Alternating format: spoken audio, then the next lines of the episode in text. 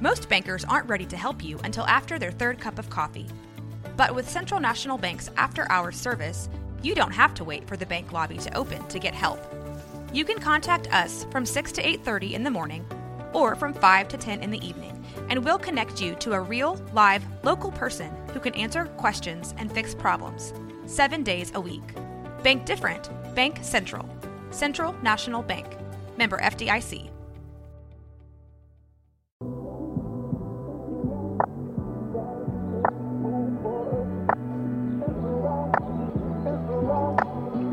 Welcome into the College Chaos Podcast. Garrett Ross, Jack McKenzie, Jacob Wilson on the ones and twos, and you. We have a lot of stuff to get here to here today. Looking back at the national championship, Jack, which was the one of the worst football games I've ever seen in my life. Yeah, it was a pretty bad one. Pretty brutal. What does TCU's loss mean for the Big 12 conference going forward? I know we got a lot of new teams coming in, uh, changing the guard, but it's really going to be difficult to get over that. So we can dive into that. Um, also, you have the way too early top 25s. Uh, we got a trio of them that we found.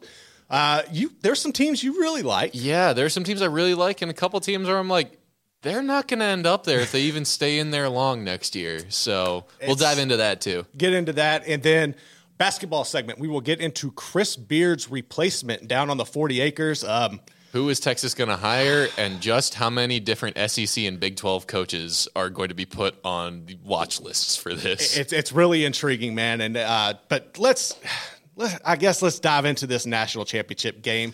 Let's do it. I uh, coming into this last week in our first episode, I was the ignorant person who said this might be a low scoring affair. Um, that I was wrong. I was wrong. It happens uh, to the best of us. But man, TCU come out and I don't know if it was the moment. I don't know um, if it was just seeing the size of Georgia's players. I, I don't know what it was, but they were lost from the opening kick. I mean, they never could get in sync. Max Duggan could never really find that magic he had all year long. Um, he was really outdueled by Stetson Bennett, who is look. I don't want to take anything away from Stetson Bennett, but he's not a game changer. Like it, he's he's a he's a good manager. He's a time manager, a possession. He's a manager. really good game manager. He's a game manager, man. But uh, you know, let, us get into this. Sixty-five to seven. Uh, we had our watch party going on. Yep. Uh, a lot of fun. What was your biggest take? Like when you see the the game starting to unfold, when did you see it really getting away from the frogs? I mean, it was probably getting to what was it, twenty four to seven. That's when I was like, oh no, Yeah. oh no, no. I mean, you just you see TCU, who's supposed to have all this team speed and fly around, hit guys hard, and just be going crazy. Like you know, sometimes it, sometimes Yeah. it works better, sometimes it doesn't. But they weren't flying around. Brock Bowers was getting open at will. He's a dog, Ladd man. McConkey, who love name. him, You like you like that name, best right? name of the championship game. But like, I mean, he was a walk on for a reason, and he's getting open. He's scoring. Stetson Bennett has two like walk in touchdown runs. I mean, That was okay. I want to get into that because that was something that really caught me off guard. Like I've watched Georgia a few times this year. Obviously, I'm an LSU fan, so I keep an eye on the SEC. But I haven't seen Stetson Bennett's athleticism like that. And maybe that's maybe that's on me. Maybe I haven't you know paid much attention to Georgia this year. But that really caught me by surprise. I thought we would see Max Duggan be the one to kind of change the game and and use his feet because that's what he's done all year. But seeing Stetson Bennett do that fake, and Jacob, I know you brought it up, completely shook the cameraman, had us all like, "What the hell is happening?" Yeah. and he could have. And I- I would have done this, and maybe it's me being petty. I would have literally walked into the end zone and looked at everybody and just laughed at them. Like, give me the 15 yard penalty. I don't give a damn, man. yeah. I mean, hey, he he was more deceptively athletic between the two quarterbacks. He was the more deceptively athletic, if Oh, no, you know no what I'm doubt, saying. man.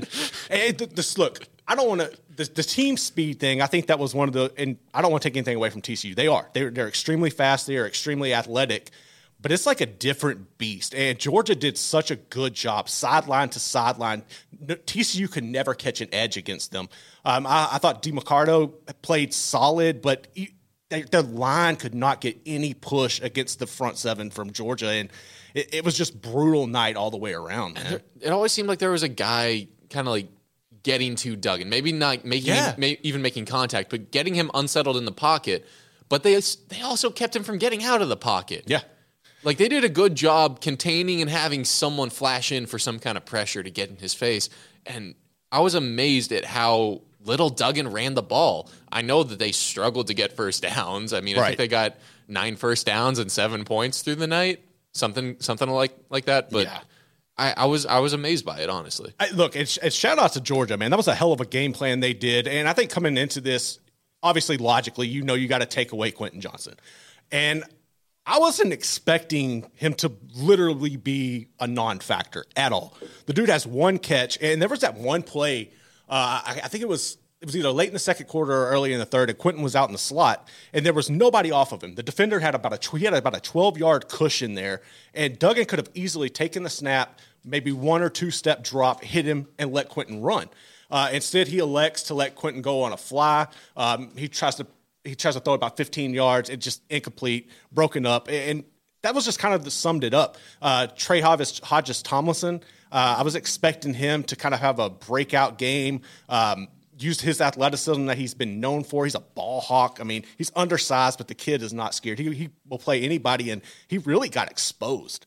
Uh, you know that one uh, t- long touchdown pass. He thought he had safety help. Unfortunate, He but did not have safety help. he help. did not have safety help. But I, I was looking So at that. that's more of a blown coverage thing. Probably some miscommunication. that was a great plan though. If you Oh, look yeah. at the, the the receiver, I mean, they they took the the slant and just completely took the safety out of the the, the box for him. But do you think that really hinders his draft stock? Because I, I don't know what his market necessarily was coming out. I think he's a hell of a player, but I know being five nine, that's probably not what NFL play, people want to see. I just feel like the way he got exposed, if he had an opportunity, that was really going to hinder it. Yeah, I mean, through the game, between that and the one time where he looked like he completely pulled up on making a hit for some reason Yeah. on a running back, Which is very uncharacteristic. it doesn't it doesn't help his draft stock. I don't think it hurts it that bad, but it definitely doesn't help it. So, what could TCU have done differently? Like, like it, I know you're, Had Kendre Miller healthy, but well, all right, and even then, it I don't think it makes a difference. that's what I was going to say. Because look, Like- I, I'm all for Kendre Miller. I, I've I've been able to follow him since he was at high, in high school. Uh, tremendous player, tremendous kid, but I don't TCU even had know 36 presence- rushing yards. You- I'm what? sorry, but yeah, according according to the, to the USA uh, Sports Data site, TCU had 36 rushing yards, and even if you add Kendre Miller back, if you hold any Power Five team to 36 rushing yards, I I, I don't- I don't see a world in which Dude. Kendre Miller makes a big enough difference. Stetson Bennett had 39 rushing yards. You telling me Stetson Bennett Outrushed outran the whole damn TCU. TCU team? Like that is ridiculous, man. I, all right, so Stetson Bennett, I want to get into this. When when you look at what they were able to put together, I think they had what just two drives where they didn't score touchdowns, and he has this swan song at the beginning of the fourth quarter. Um, what are your takeaways from him as far as a college quarterback? Like, I, I, so I've come across this tweet from uh, Connor. He's not eligible for the Hall of Fame. He's not eligible for the Hall of Fame. Yeah. How the hell do you have two national championships, MVPs, and you're not eligible for the College Hall of Fame? Because apparently you have to be an All American. Is now is this something where the NCAA is just neglecting their ability to be relevant in any case? I, I think I think it has to do with actually the Hall of Fame. I don't know if it's run by the NCAA, but it, I think it's kind of like a weed out. Like uh, it's just simpler. We have so many kids playing uh, like every year that we just have to be like you have to be an All American to get in. Yeah, but that's ridiculous. Exactly, and we ran into this with uh, with Mike Leach and the winning percentage thing for coaches, where he's like .002 or something short on the winning percentage to get into the Hall of Fame. So I, I figure there'll be a push to look at it, but I don't think anyone's going to forget Stetson Bennett anytime soon, especially in Athens. I don't think they will either. And it's it's crazy to think that when you look at somebody have a career the way he did, how are you if you're the guy who's got to follow that up? I mean, think about the expectations you're having to walk into. Oh well, Kirby Smart will just gaslight him into not worrying about that because Kirby Smart, I'm sorry, he is a master. He's a master of rat poison. He He, really might is. be better than Saban at it. Well, he learned from the he he learned from the yeah, master. well, the student might have become the master now. I, I think he has to. He- because how how does this entire team sit there and firmly believe? Like, I bet they could pass a lie detector test saying we know people said we were going to go seven and five when no one anywhere in the world with their right mind would say that they were going to go seven and five, even eight and four, nine and three, 10 wins. This team was always going to be a 10 win team, always and forever. and Man. somehow they believed they were going to go seven and five. It's really mind boggling. And I I think going back, and if you have an opportunity, I'm sure everybody or most people who listen to this have had a- chance to listen to his to, uh, Kirby's pregame speech. I just did right before the show. I will run through a damn wall sideways for you if I hear that. Uh, It was really insane. And then even in the pregame, when Holly Rowe is interviewing him, he's just real nonchalant. We're going hunting. Like their mindset was like, I don't know how you get to a point like where one team can have that kind of mindset and one team can look completely oblivious of the moment the way that we, we saw it unfold. Yeah, I mean, it it stinks when uh, that kind of stuff happens, at least for the TCU side. But you got to have been there. You got to have some kind of experience. Uh, I don't know Dykes' full coaching history, but I'm pretty sure he hasn't been on this stage yet. And I know none of those players at TCU had been on this stage. So you got to go there and you got to learn. And that just that was brutal because that was a learning experience. That was the biggest learn, capital L. Do you think? All right, so I was thinking about this, and I know when you look at uh, what Tennessee was able to do this year from from their offensive standpoint, and they run a very similar style to what TCU's offense is. And for years, you know, and look, you say what you want to about the man. I, I'm not in his corner, but it really all goes back to Art Briles and what he brought at Baylor and that that wide open offense. But the one Achilles heel for it has always been, well, you can't win a big game, you can't win a title with that offense. And I think when you look at like Garrett Riley was just completely lost at times on the sidelines. Um, I, I think he was really outmanned, didn't know what to do from a schematic standpoint. And if you're somebody who relies on that offense consistently, you know, you're a Tennessee who is in the mix right now. They really think that they can take a step forward, or even a UFC. We'll get into that. Does that does I mean USC? USC, sorry. Does does that hinder or does that add fuel to the fire for the haters on that style of offense? In your opinion? I don't think it should add fuel to the fire because I think you have to have the personnel to execute at the high level. Everyone knows those games are won and lost in the trenches. Everyone looks at that game as like TCU really started losing it in the trenches. And you can have great offensive linemen in that scheme. You just have to get them on campus. Now, if that's a problem of the scheme that uh, great offensive linemen don't want to play in it, that's a separate issue in my mind. Because I think that an air raid offense can and will eventually play for a championship and win a championship. Well, I mean, we're seeing. Uh, I, I wouldn't say full on air raids. You're seeing the spin off offenses, uh, Saban adapting and, and starting to spread it out more. So That's what are- I mean. Like we've we've Yeah. seen it, and at Bama they've done it at the highest level. Yeah, but I think when you look, what I'm like compared to what I think they run more of a a pro style spin on it per se than what you're seeing here. So I think that's the one difference. Uh, it's just really intriguing. But watching the game, like once it really got out of hand uh, after halftime, we all started like kind of turning our attention to the internet, and you started seeing all the memes coming oh, out. and, yeah. and the hypno toad At halftime, At halftime, they were able to do that at halftime. So, so when Georgia dropped the the hypno dog situation, and look, don't mind, we're having technical difficulties. Yeah, we're don't trying to mind the board. We will get to that in the break. So when Georgia dropped the hypno dog, that kind of does that put to bed this hypno toad, right? Like they can't TCU I- cannot come back with a hypno I hope, right? I really hope, and like, yeah, I don't think you can. I mean, maybe that's why they were winning so many close games this year. They they had that little hypnotic magic, getting you know getting the other team to fall asleep at just the right moment. But it's done now. I'm sorry. Not only do you have the ability to post at halftime, knowing full well you're not blowing this lead, No. they probably could have posted it earlier. And then on top of all that, they didn't just go for, oh, we're going to do like some ripoff of it. They went full, we are doing the Hypnotoad, but it is a dog now. We're going to call out that it used to be the Hypnotoad, and we're going to call it hypnodog.mp4. like, we do everything the same as you, and we do it better. So, what do you think as far as like where does the Big 12 go from here? I feel like this really kind of gave it a black eye.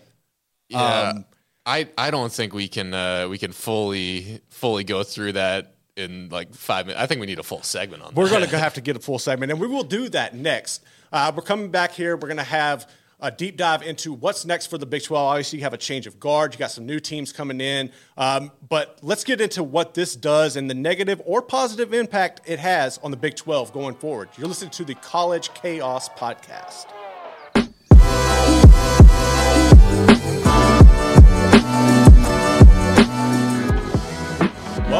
Into the College Chaos Podcast. Garrett Ross, Jack McKenzie here with you. And we got a hot button topic here, Jack. And Oh, this is one boy. that me and you oh man, You're calling me an elitist, and I, I, it kind of hurt my feelings. I don't know how I feel well, about I think this. you deserve it because what did you say before this show? So, all right, I'm on record multiple times um, throughout the course of the the announcement of the new Big 12 of saying that that's a glorified American conference.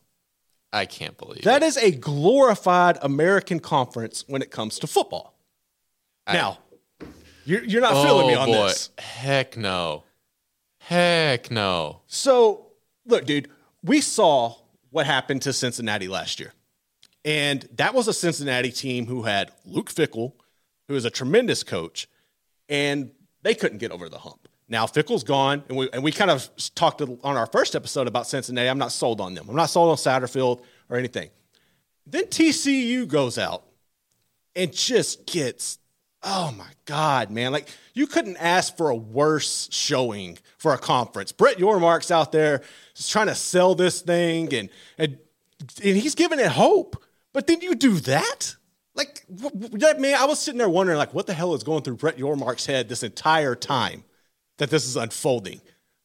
I don't think one that the Cin- Cincy comp is very fair. The hump for them was getting into the playoff as what was then a group of five team, and they didn't even get blown out by Michigan that bad. Okay, they didn't. But the thing with me is there's a major talent disparity across college athletics. And I think it's always been there. I'm not trying to say this is something brand new. I'm going to look, college athletics has never been fair. There's never been parity in college athletics. Nope. But I think right now we're to a point, man, especially in the NIL era, where it's so much more difficult for programs like teams in the Big 12, like teams in the Pac 12. Hell, most of the teams in the Big 10. There's just a handful. I'm not, and I'm not, look, I'm not saying the entire SEC is above everybody. I am saying that probably half of the SEC is above everybody. Is that? I you're mean, is you're that walking fair? you're walking this back now. okay. It feels like you're walking it back. I'm not walking it because back. because when you said that the Big Twelve is looking like an American conference, my next question has to be: So, what conferences aren't American conferences? Is it the SEC and the Big Ten? Is that it? And then when you dive deeper into that, the Big Ten West definitely is not at that level, not the same as the SEC West, the Big Ten East, and right after that, I'd say probably the SEC East. I think the SEC is is head and shoulders above everybody, and I think the Big Ten tries to ride the coattails of Ohio, mainly Ohio State. Okay, Michigan now somewhat to an extent, um, but I think they really ride the ho- coattails of Ohio State and their success to to. And look, a lot of the credit goes to Kevin Warren. I, think the way he's come out and, and taken the ESPN Greg Sankey motto of we're going to promote this and push this as we're better than everybody, and you start getting people to believe it. The difference is the SEC is reaping the rewards of a decade plus of that, where the Big Ten is just trying to start. And I think as the the game goes on and we see it progress, because right now, all right, right now, Baylor won the Sugar Bowl last year, right? Great, great win for them. The Rose Bowl this year um, was kind of an afterthought. I know there was a lot of drama Yeah. regarding its future and everything, but I think you're Starting, I feel like the Rose Bowl tried to create that. the Rose, of course, it did. It's the Rose Bowl. They're arrogant. They think they're better than everybody, but they're not. You're about to get left behind, Rose Bowl. Your point is, My point is that I think you're seeing such a big difference to where you're not going to be able to catch up. And, and I think if if you're going to like look TCU, you have one playoff win, right? It was great. Right now, there's a lot of teams out here looking at these bowl games like the Sugar Bowl, like the Rose Bowl, and whereas even two or three years ago, winning that was a damn big deal. I mean, it was big. Now it's like, oh, it's, it's just Sugar Bowl. Who cares? Nobody cares. As this goes on and the playoffs expand, I think it's going to get to a point. I'm afraid it's going to get to a point where within the next five to six, five to seven year window, You're going to see teams like TCU, um, your Pac-12, Oregon State. I think you're going to get in there. Hear me out. I think you're going to get in there. You're going to win. You're cool. You win a game. Great. You won a game, and then you're going to get smoked. And then, and then I think after about five to seven years, we're going to start seeing where the teams who win these playoff games are looking at them as we're looking at the Sugar Bowl now, where, oh, cool, you won a playoff game. That's cute. That's cute. I think that's assuming blowouts. After they win and they go face the bigger, better SEC team or the Ohio State, that's assuming blowouts. Once they start making it competitive, the fact that they get to play that next game, they win the oh whatever bowl, you know, the the earlier playoff game, and then they go and if they can be competitive, if I'm not saying that they will, but if they can be competitive, all of a sudden you have a direct yardstick, a direct measurement of we are getting this close. You are giving people every reason to think in the future you can. You can come here and compete. You can. You can have that hope. You can have that belief. You can have that dream of bringing this program up to that level. Without that direct measuring stick, moving to the playoff is good for parity. Moving, expanding the playoff because then you have the opportunity to show you can compete. Will they actually take that opportunity? I'm scared. I'm nervous. I'm, I can't fully disagree with you on that. That they can't. That like they very well the SEC and the Big Ten might very well be able to pull away, but with the playoff expanding, it gives everyone a measuring stick and the opportunity to show we can be on that level. We can get there. We are this close. We are this many points away. TCU did negative favors for the Big 12 in that Yeah, in that did. way. But but who do they have to beat to get there? Michigan. The the winner of the Big 10 this year Mm-hmm. and over the last however many years probably the second best program in the in the Big 10 compared to Ohio State. Yeah, I know Michigan fans won't like me saying that after the last two no, victories that- they have really over them, but you're the, you're Ohio, you've been Ohio State's little little brother. So second best Big Ten program. So second best program, the second best conference, and you lose to TCU. That's TCU fair. is showing that the Big Twelve at the top end can compete with the Big Ten at the top end. So maybe the SEC is the one that can pull away. They are. But you, you see what I'm saying? All of a sudden, it goes it goes from well, these two conferences are elite to this one conference is elite. One conference is not going to pull away on its own. The SEC champion is not. No, it's well, not- no, for all intents and purposes, it's away on its own. basically the national championship. They have to go and still win that. No, They I mean the national the championship other game this year was Ohio State and Georgia, in my opinion. Well, yeah, after the fact. But okay, so looking at this right here, who? All right, TCU. Obviously, you're going to come back and you're going to have you're going to be pretty loaded, and I think they benefit more. All right, Texas OU are gone. I think TCU and potentially Houston have the the best chances of benefiting from their location because you have so much talent in the Metroplex. You have so much talent in Houston, and these guys are going out. And if you get lost on a roster at a Georgia, or you get lost and you want to come back home, Tommy Brockermeyer, you know, JoJo Earle, Alabama guys that are coming back to the Metroplex to play at TCU, I think that gives them hope. It gives them a better chance of competing than the rest of this. TCU's in a better spot than Houston. Oh yeah, right now you, you fail out Well, of a Houston's Georgia culture issue. and you fail out of a Georgia and you're from Houston, you're going to A and M or Texas, and you're staying in the best conference in the land. You are, but okay. So right now, how long do you think it would take for like? Okay, we saw what happened to TCU, and there's we there's a major significant gap there. How long is it going to take for TCU to build up recruiting classes? And I think, look, the portal is going to help. I think we, USC is a prime example of how quick you can kind of turn things around. But to what extent? Like, I don't think you can. You can't match the depth that what Georgia's recruiting. Like, how long is it really going to take for one of these teams to win a national championship? I don't. I don't see a team in the Big Twelve legitimately having a chance to win the national championship in a decade. I don't. Do you see a team outside of the SEC winning in the next decade? Ohio State. I see. I think Ohio State can do it. I think um, USC possibly if if you figure out your deep and look, They're not going to figure it out. Alex Lincoln Riley. Grinch. Look, I, Trojan I fans, honestly think Lincoln Riley. go. I think Lincoln Lincoln Riley will lose a job before he hires a good D coordinator. You- and if that's an ego issue, that, yeah, honestly, my point being, so there is one conference and one team outside that conference that you actually have faith will win a national championship in the next ten years. One single team outside that conference. yeah. I mean, So then it's not an issue for the Big 12. It's an issue for everyone that's not the SEC. Okay, so then at some point, once And the SEC alone cannot break away. They have to have at least the Big Ten with them.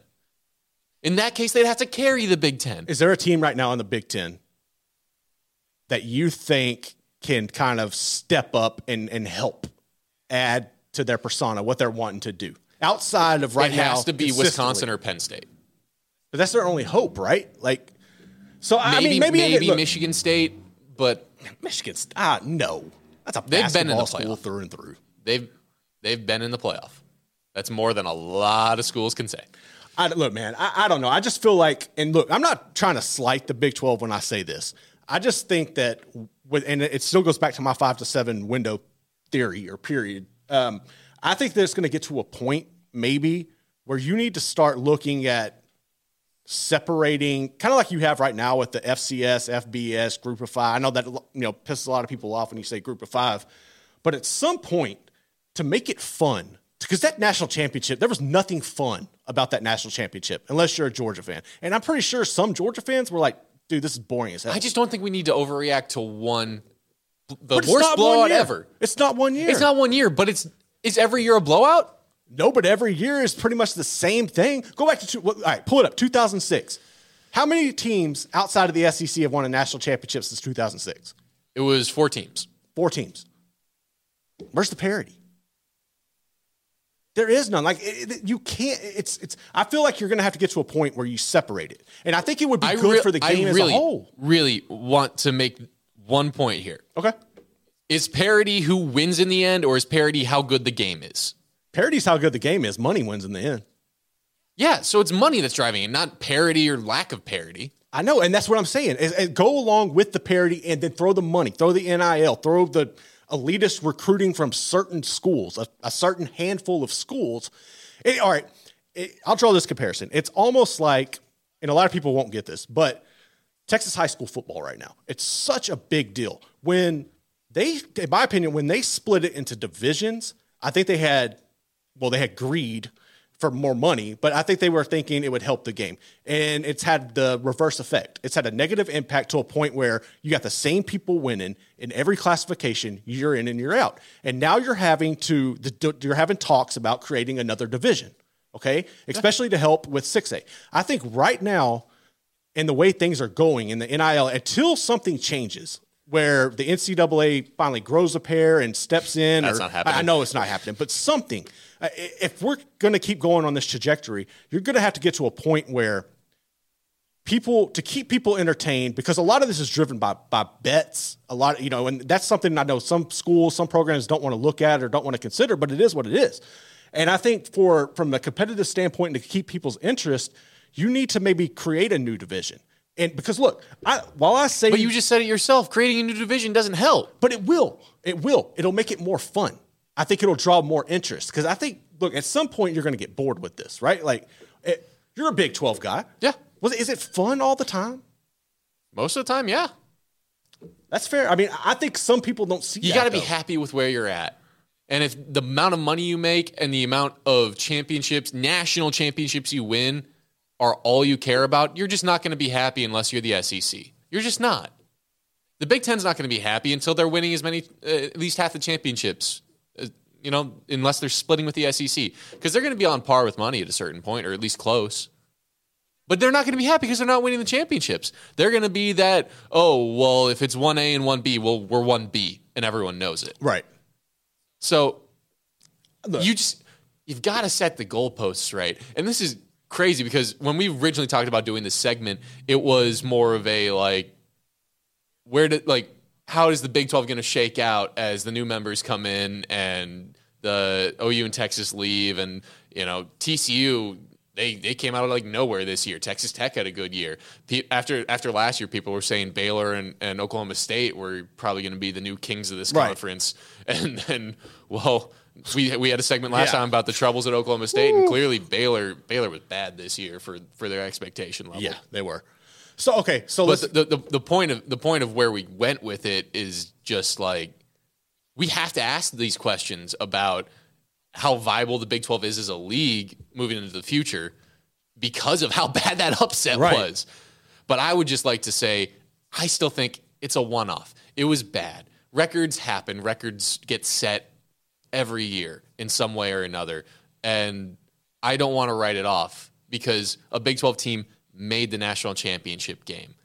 One of these years, if they can keep every now and then getting a team into the semifinals, one of these years, I think it's going to finally happen. I think you- someone will finally win it for the Big 12. I think you and the same up- goes for other conferences. Yes, I think you brought up a good point earlier. Um, you need a team outside of the collective whole to win every what one to five years to make Yep. it interesting. Every one to five is pretty interesting, and we're probably closer to one out of every ten right now, especially like SEC versus the rest, Mm-hmm. uh, and uh, even more so for SEC and Big Ten versus the Right. rest. So, frankly, I should probably be rooting on uh, Washington more and Oregon State more and and Clemson more. Clemson until they move to the SEC, which is probably more of a matter it's, of it's when. probably inevitable. But until then, I should probably be rooting them on more. Florida State, I should be I should be on the Florida State bandwagon this year. I think a lot of people are about to get on that Florida State bandwagon. Let's look at the Big 12 though. So you got these new teams coming in, and I look, I think obviously UCF is the one you're going to look to and say, okay, well they're going to come in and probably give the the most competitive um, frequencies across the, the board at first, just because of their success and what they do year in and year out. BYU is intriguing, um, obviously because they have a tracker, and I think that BYU has an advantage. They've got the re- unique recruiting pitch. Yeah, and you're going to be older and everything, but I think BYU has kind of an advantage over UCF in a sense from a scheduling standpoint because week in and week out from them being an independent, they play a pretty daunting schedule. I'm not saying it's up there with Notre Dame's, but it, you know what I'm saying. It's pretty Yeah. close. Whereas UCF, I know they do what they can do. Um, trying to schedule people outside of the American, but there's only and then plus with their track record of upsetting people, a lot of people don't want to play them. So I I'm interested to see week in, week out what they can do in the Big 12. And I know I'm saying the glorified American, and that's kind of me being just a smartass, but I think it's going to be a challenge, and I'm interested to see how they can handle that challenge. Um, but as far as right now, we're looking ahead to next season. Who do you think are some of the front runners? Is it TCU? If you had to go out on a on a limb, is it Texas because of all the talent they bring back? What what are you looking at as far as the Big 12 next year? I'm a little nervous about OU and Texas and what should probably be their final year because OU looked They look damn good against Florida State. against Florida State, who I believe will be a very good team, returning a lot of talent next year. Um, OU and Texas are making me a little nervous, but TCU should absolutely be up there. I think the question really then comes after after like how much will TCU be able to to come back at that Mm. that level? Losing Duggan, losing I believe Quentin Johnston will will be gone. He's got it, yeah. and uh, Tomlinson, and like they're they're losing their biggest names, but Dykes knows how to reload. Chandler Morris is you know who your quarterback's going to be. So He won the battle in fall off the- camp. yeah. So that's something you don't have to worry about. But um, looking at the rest of the conference, though, um, I don't really expect Baylor to be challenging for the crown. Maybe they can push for an upper half finish, like eight wins. Don't expect them to be challenging. Uh, Cincinnati, no. BYU, I don't know. I'm not seeing it. I'm, I'm kind of just going down. gonna be interest- Iowa interesting. State, nah. Kansas will be interesting to see next year. Not like I think they can compete, but I think they can mess someone's day up. I, Kansas is fun because they're so good coach. chaotic.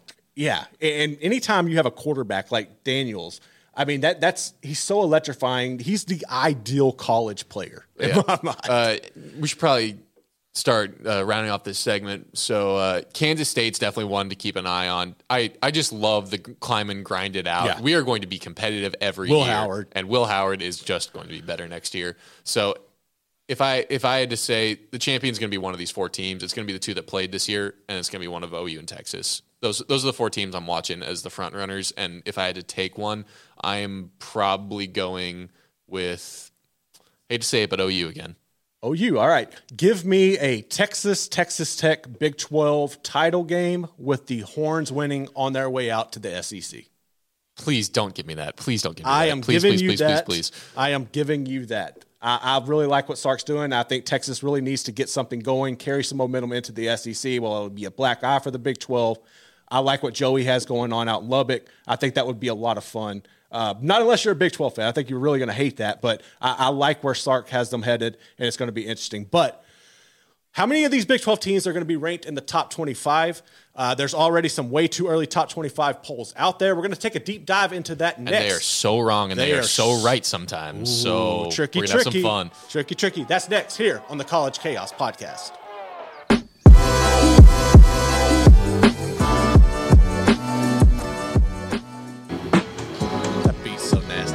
Welcome back into the College Chaos podcast. Garrett Ross, Jack McKenzie, and Jacob Wilson holding it down from the producer standpoint, man. And early, way too early top 25. Way too early. It's, these always intrigue me. I, I know there's a lot of debate year in and year out about the top 25, and it really sets the, the. I hate how it sets things up from the jump in college football, but they're so addicting. Like, Yeah. it- it- it's like a dirty pleasure you just go back to year. I'd rather say year guilty pleasure, but you know, do your thing. Hey, each his own, each his own. But no, all right. So I've seen a few different ones here, uh, but the first one I came across was from PFF, and I want to start there with this. I think it's a good place to start. It is. It's a great website. Um, so number one, they have Georgia. I think that's Easy. fair, easily. And then you look at their schedule next year. There's really no doubt in that in my mind from that. Uh, number two, you got Michigan. I think obviously having Blake Corum announce that he's returning uh, is going to lead there. You know who your quarterback's going to be. I still with Jim Harbaugh, I don't like that man. I just I don't. I don't trust him. So it is what it is. So I, then Ohio State comes in at number three. Obviously, you're losing C.J. Stroud, Which you're is probably back- why they're at Yeah, three. you're bringing back Marvin Harris, Marvin Harrison Jr. and Emeka Mbiwe. Uh, so or, I know I butchered that name. It is what it is. Yeah. uh, Florida State comes in at number four. This is a We're- team we're gonna get to more on Florida yeah, State Florida later. State uh, is legit. Uh, number five, you're going to have USC. Six is Bama. Seven is Penn State. Eight, Go Tigers, LSU. Tennessee, number nine. And then number 10, the Huskies of Washington. I, I think, look, man, when I see this, the I think for the most part, they nailed it, in my opinion. Uh, I don't know. I've got I've got a certain thing in here that uh, look, okay, I, what's what's what's really your your hiccup? What's what's your main my hiccup is USC over Bama. Oh, oh, yeah, I do not. On, I do I'm on board not believe in the Trojan. Like you put those two teams on the field, I guarantee a Bama win ten out of ten times. And you know why? Because Bama plays defense and USC refuses to. I always think of the, the. You remember when they played at AT and T Stadium and USC had the guys like trying to come out in the dog, and I'm Yep. like, eh, dude, you don't do that against Bama.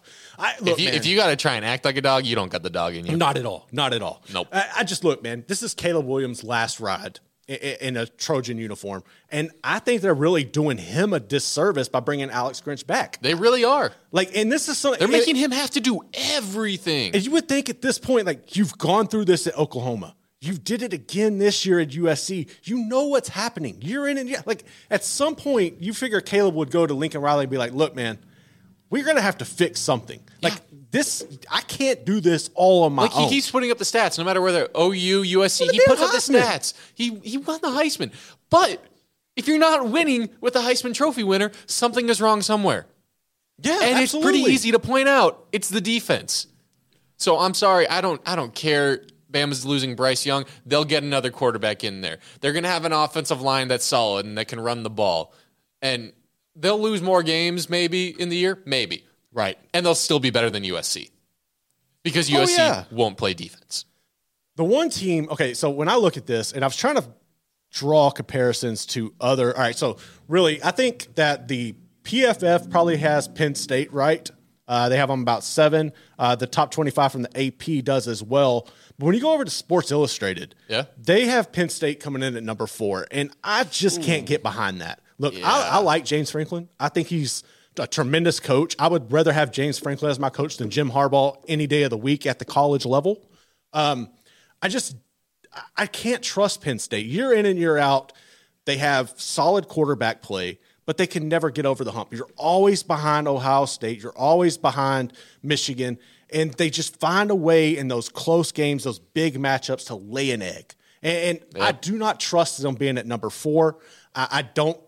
I, I, it just boggles my mind. That's the one that really stands out to me and bugs me the most. Uh, but the one I'm really agree with, Florida State. I'm- Florida State. Yeah. I, look, I I, think we're on the same page here. they are so good, man. And tell me what you like most about the Seminoles. I like just how much talent they're returning and just how hungry they seem as a yeah. program. Like they're they are they're hungry to the point of desperation for success. And I think that's the healthy kind of desperation. You're Mm-hmm. returning what was pro football focus, and this is probably why they're so high in the, the PFF rankings. Pro Football Focus's highest graded Power Five QB over the cor- over all of last year in Jordan Travis, and you get Jared Verse back. He's a dog, man. I don't know Like, how. how, how did they get him to stay? I, I money. I, I guess. Look, they're saying you can improve your draft stock. You can rise. We can pay you about on, not probably on not necessarily on par, but pretty close to on par to what you would see from an NFL contract as a rookie. I think that really played in. I think if NIL, and I could be totally wrong on this, but I feel like if NIL wasn't involved, he's in the NFL draft this year. That's just my opinion. Yeah, yeah, I, I would assume so as well.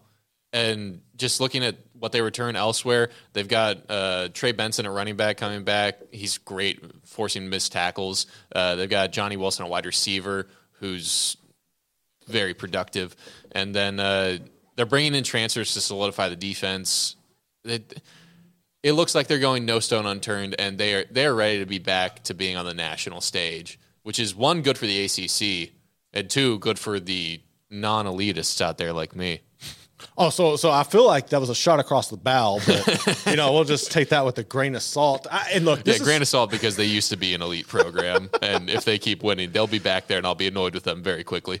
so looking at the board here, you've got South Carolina up here, and you have Wisconsin to go along with Florida Yeah. State. What are you looking at uh, when you see a program like uh, Wisconsin and Luke Fickell in his first season? So Wisconsin came out number 24 uh, in the Pro Football Focus list, and one there's a trust level I have in Luke Fickell to be able to build and compete, even when the resources aren't necessarily Right. aren't Yeah. necessarily there. But we were talking earlier today about how you have to win in the trenches. I don't know if there's better breeding ground for offensive linemen than Wisconsin. Probably not. They churn out six four to 6'8, 300 pound white boys, farm boys, and they are just good. and then you mix in how, frankly, at least up north, it seems like they are the old school middle linebacker you. They've got the recipe for the quarterback on of the defense and the nastiness in the trenches on offense. You put a coach like Luke Fickell over there. I just I believe in them and their schedule's favorable. They are probably going to win the Big 10 West because it's a weak division and they get a lot of their tough games at home. I'm intrigued to see on a recruiting front uh, what Luke Fickell can do at Wisconsin because you're obviously it's a brand. You're It's, a- in, in it's about Ten. bringing in the good the great skill. That's what he has to be able to do there. and that that's that's why I think he has such a good track record uh, in the state of Ohio.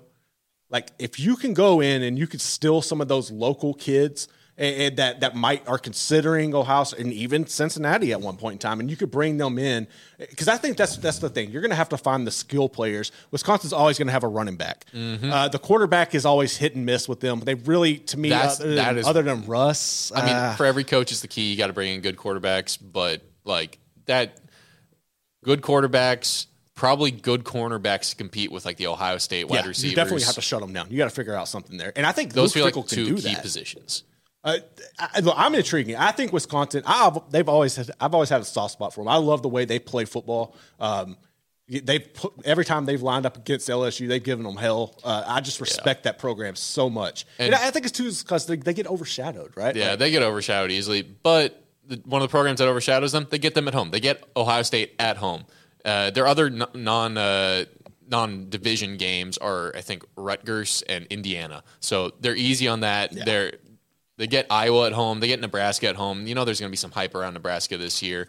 yeah. They're like their toughest. So. Their toughest games are going to be like what at Minnesota to finish the year, at least as far as away games go, and at Illinois. They also have at Washington State Yeah, early in the year, but like Illinois, like they're they're not even ranked. You got so they much lost their going defensive on. coordinator Like, to another school. Yeah, It was a cute story, you know. yeah, and another cute story out there, South Carolina. I look. All right, I'm gonna say South Carolina is fraudulent as hell.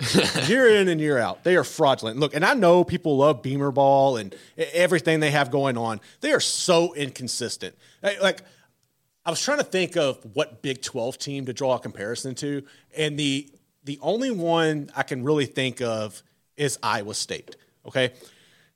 You they're a team that you can't overlook. Both of these teams are teams you can't overlook year in and year out. Nine times out of ten in a big game, they can push you, but they're going to find a way to lose it.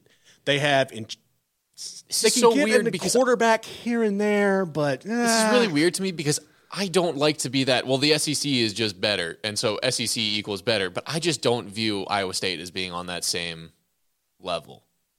I I like if if you could make some amalgamation of Kansas State and Texas Tech, then I'd believe it. But I just don't see Iowa State as that, and I think Kansas State's a little more consistent, and Texas Tech is a little more erratic. I think Kansas State is overall. I, I think to me, in my mind, Kansas State's the overall better program than South oh, Carolina ever will be. Oh, No, that's what I'm saying. Kansas State's too good. Yeah. Texas Tech is too bad to Yeah, be South that's fair. Carolina, and I just don't see Iowa State as being in the middle of those. That's fair.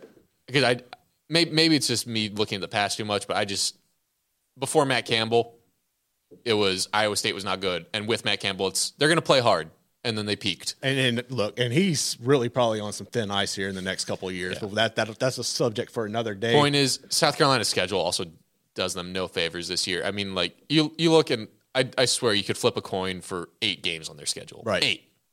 And you want to tell me that they're supposed to be ranked when you can flip a coin for that many games on their schedule? Yeah, and I look, I look, I don't trust Spencer Sanders either. I, I mean, that's just, I mean, Spencer Rattler. I do not trust Spencer Rattler. Going back to Oklahoma, I don't trust either of those two Like, quarterbacks. yeah, really, I don't either. But still, it, it's just one of those things. I, I, they're always they're intriguing. I think people want South Carolina to be good. I, I would like to see them beat up on Clemson every time they play, uh, but that's just not realistic. Yeah. But you know, it, it's intriguing. But that's the way too early top twenty-five. Uh, you can debate it. There's multiple ones out there. You can go and look, do some comparisons, compare, contrast, and all and while that. we would like the rankings to not happen until like I don't know when conference play starts, it's not Yeah, going to. need- yeah. So we're gonna have fun with the fact that these lists are out just here. take advantage of it, run with it. It is what it is. But we're going to put a bow on this thing next, and we're going to do so talking basketball. And Chris Always Beard's gotta have at least one Gotta have basketball some segment. basketball, man. Loves me some basketball. So we're going to get to that next here on the College Chaos podcast.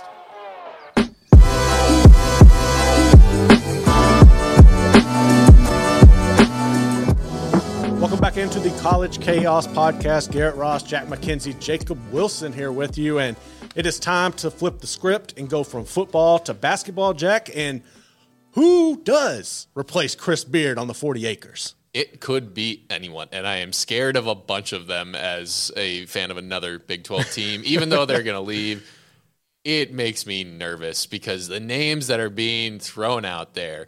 I mean, it's everything from Mark Few, Mark Few at Gonzaga, Sean Miller at Xavier, Matt Painter at Purdue, who, as as someone who grew up as a Purdue fan, Right. scares me on many fronts. Uh, Nate Oats at Alabama, John Calipari at Kentucky, Jerome Tang at Kansas State, Royal Ivey, who used to play for them and uh, That's was the assistant. one. That's one that kind of caught me by surprise. I like Ivey. Yeah, and then there there are a couple others. Uh, Rodney Terry, obviously the current interim, and then Will Wade, Eric Musselman, Chris Holtmann, and Jamie Dixon. Like you're hitting so many big names out there, and a lot of uh, a lot of expensive buyouts and contracts. There is, and I was watching. I watched a little bit of the Alabama Kentucky game on Saturday, and there was obviously a lot of conversation. And while Cal- while Calipari's name was brought up, it the focus I felt like was more on Oats, and rightfully so. I, I think when you see what he's been able to do to go in and take a traditional football powerhouse that the basketball program has been an afterthought for years and bring them to the forefront to where when Bama and Kentucky step on a court, it's Bama who is the ranked team. That speaks volumes to me. Um, I love what he's been able to do with that program with Texas going into the SEC. I think that gives him the more more finances. I think Texas would throw more money into basketball than Alabama ever ever will. Texas just also seems to more easily get top level recruits in Oh, yeah. basketball, which and they play the st- they play a style that is catered to those top level recruits. They play fast, they play frantic, they let guys go one on one, shoot crazy shots, pull up threes in transition. Like Nate Oats has been having to draw guys of that caliber of recruit and that style to Bama. Right. It's going to be so in my They're mind so much easier at Texas. So that's a good recipe for success. I'd say Nate Oats is almost the one they should go with. I but there too. there are a couple other guys out there who who are definitely intriguing. Okay, so run with that. You, you Nate Oats, obviously, that's I think that's one of the top ones. Who are some of the other guys who really stand out to you and when you look at this? Uh, Matt Painter, obviously, he's he knows how to win in the Big Ten, which is a it's a different beast to be fair. But the offense, the offense he runs, when he can get his guys who buy into his system, it like they are one of the best offensive teams in the nation. They're consistently at the top of offensive efficiency in KenPom.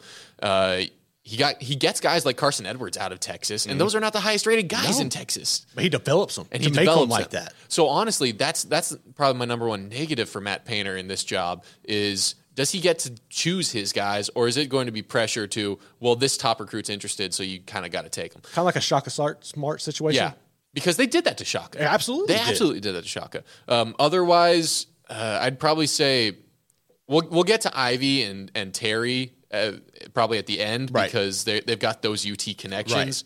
I think the biggest rumor out there has been John Calipari. And I do not like that. I don't like it for Texas. I don't like it for Kentucky. I don't like it for Calipari. I don't like it for anybody. I don't like it for anybody, but there is a level on which it makes sense.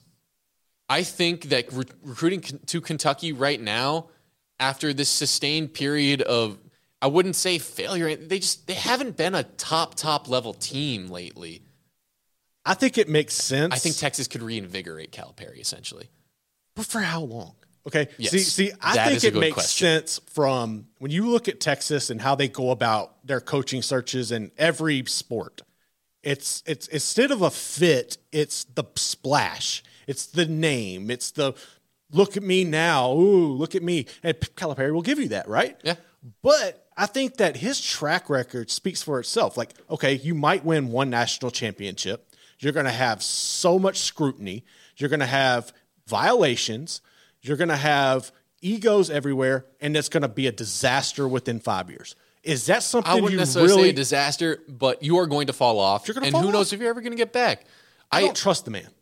He honestly seems, and I, I don't mean anything like very offensive when I say this, but it seems like he's coasting at Kentucky. It just seems like he's coasting. Did you see the the sign last night? I did not see the sign, but you did send me send me the this tweet. is one of the fun, funniest things I've ever seen. So, a fan at the Kentucky game last night has a sign held up that says, "Please go to Texas," and in the bluegrass fashion of the basketball haven, they take this poor guy and they escort him out of the arena. Like, dude, come but on! But like, was it, was that a Texas fan or was that a Kentucky fan who's just kind of fed up and wants change? I think- you know, it was definitely a Kentucky fan. I think Texas fans will quickly get there. They might have three to five years of great success, but do they win a title? And do they get tired of him quickly? I think they could, and and that's the thing. That's that's the risk reward. I think they possibly could win one title with Calipari, but I think after that it's going to be a complete disaster because that's what we've seen year in and year out through that man's career. Yeah. The last two outside candidates I really want to look at before we get to Ivey and Terry are uh, probably Jerome Tang and Jamie Dixon, a pair of Big 12 coaches, a pair of coaches who are on the upswing right now. Obviously, Tang, it's his first year in a head coaching job, and Kansas State's what, 3 0 in conference?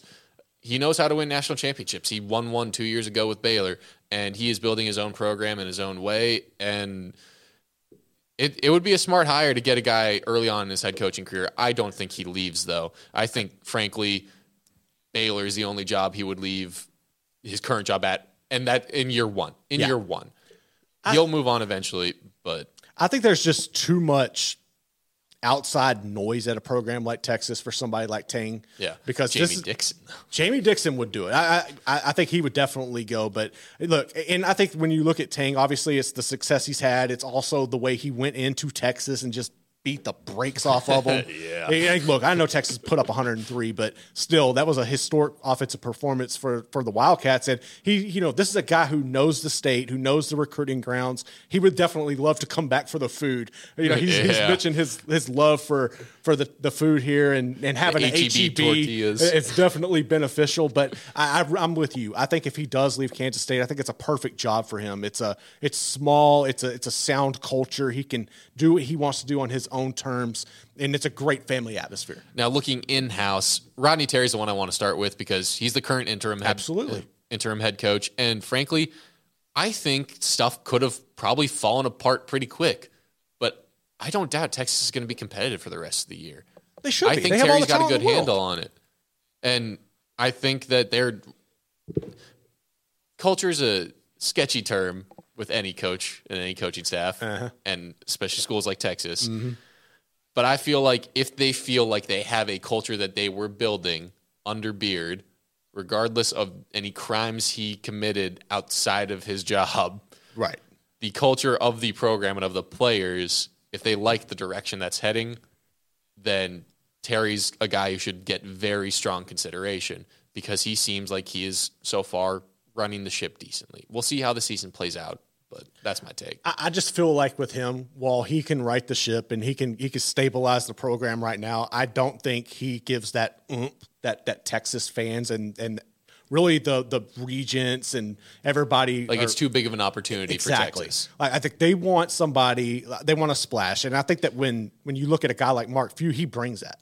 And when you look at the talent and what he's been able to do at Gonzaga for so long, and you talk about recruiting and getting people out of nowhere, I mean, he's taking guys that you wouldn't expect and, and sending them up to Gonzaga and developing them. And if you put him in a place like Texas where everybody's just given to him. Like all the talent in the world is given to him with his coaching ability and his sound culture. I think he would be could do a lot of damage there. And this is a guy who is he's he's coached against the Big 12 r- regularly. He's coached against everybody, but I think he does he fits in. He's got a good relationship I feel like with Drew and a lot of the other coaches in the and that's obviously a program too in Gonzaga that is being thrown in the mix as a, a future Big 12 representative.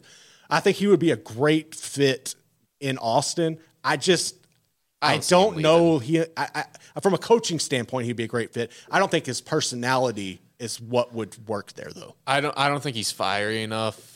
No no offense to him. Honestly, I just think he's too nice of a guy He for is. for for being it on the 40 acres. And I also feel like he is very much taken on his back the challenge of winning a championship at Gonzaga. And I don't think he leaves before Yeah, I think- he wins it or gets that. fired. I completely And he's not going to get fired. So he's going to he's going to stay at Gonzaga until he wins a national championship. The last candidate I want to kind of highlight though, Royal Ivey, former UT player from 2000 to 2004. He had a 10 year professional career, kind of an NBA journeyman, and then he, uh, among other coaching jobs after his career finished, he was most recently an assistant with the Nets before taking over the South Sudan national basketball team. He was endorsed by Kevin Durant, I believe. That'll go for- a long way. job. But again, I don't think it's flashy enough. I, I don't either. And Like this is one of those candidates who I think would be very smart to strongly consider. which means but he's, he, which means not. just throw him to the side because that's not what they're going he's to got to get college coaching experience somewhere else. Yeah. That's what I feel like Texas would say. I, the, there's a couple on here that really intrigue me, and I, I think Sean Miller is one where that's a name, that's a guy who can win. I think he's got the the personality to deal with the people in Texas. Um, obviously, you got the cloud over you from Arizona and everything, but hell, Bill Self does, Boykin does. Everybody's got that. I think he would be a guy who would be a lethal fit there. I don't know if they would necessarily do it. He's he's gone into Xavier, and that was a program traditionally they're always good. They were kind of falling off a little bit, and he's really got them playing, you know, Xavier basketball again. That's one that's really intriguing. Uh, Will Wade jobless right now. I, he's a There are good just- there's so basketball coach. names. There's just There's so, so much many names man. out there. I, I just I, I don't feel like it. the one that's not on here that is intriguing, and I don't think would happen. Kelvin Sampson. I think Ooh, he's, yes, he's, he's I can't believe I forgot to put that on the list. But man, I, look, he can do everything he could do at Texas. He can do in Houston. Houston, and he's already doing it. So why why mess with that? But that was just Who something knows? intriguing. So that that would be very intriguing. It's good that you mentioned it. looking right now, all right. So let, let's let's put a bow on this. You pick one guy off this list. Who's the coach of Texas? Nate Oats. Nate Oats. Nate Oats. I would have to agree. And, and and if I'm doing a tie close Sean Miller, I really feel like that's one to keep an eye on. But I, I agree with you. I think if I had to pick one, I'm definitely going with Nate Oats. And you know that might open up a Sean Miller to Bama. Yeah. It could be. Who knows? Anyway, thanks uh, for hanging through another basketball segment here on Crystal Ball College Football on our College Chaos Pod. Obviously, uh, we post our bas- college basketball segments to the uh, 365 College Basketball YouTube channel. So uh, go check that out. We'll have it linked uh, somewhere in the description or something. Also, don't forget, go check out 365 Sports on YouTube. We have an array of uh, tremendous guests that come on there day in and day out with Smokey Paul and Craig. 3 to 6 p.m., Monday to Friday. Uh, you also got the Bearcast, which we are going live now with the Bearcast. Yes, uh, it's our Baylor specific podcast. It uh, covers Baylor football and Baylor basketball, some Baylor women's basketball. It'll probably hit baseball when that season rolls around, but they really stick to recruiting football and men's basketball and that that uh, has its home on the SicEm 365 YouTube channel. So for those of you who think we're too big of Baylor homers, don't worry, it's in its own home. If you like the Shield and you like the NFL, don't forget to check out my man Jacob Wilson and shooting the Shield, which they do on Tuesday nights. Uh, we typically do it on Tuesday nights, but uh, we're going to go live tonight. Should be around six thirty. Um, but yeah, it's me, Tanner Carlson. Emery sits in this seat right here, uh, just talking NFL. Going to be talking about the playoffs and uh, doing our fun little recast segment. Oh, and uh, I just had to throw in a little tidbit about Texas basketball for you guys. Absolutely. They've they haven't been to the Sweet 16 since 2008. they haven't been to the Final Four since 2003 and they've never won a national championship. Ooh, dropping the heat there. That's Jacob Wilson. But that's going to do it for today. We appreciate you tuning in. Don't forget to go like, subscribe, catch us wherever you get your podcast. But this has been the College Chaos Podcast.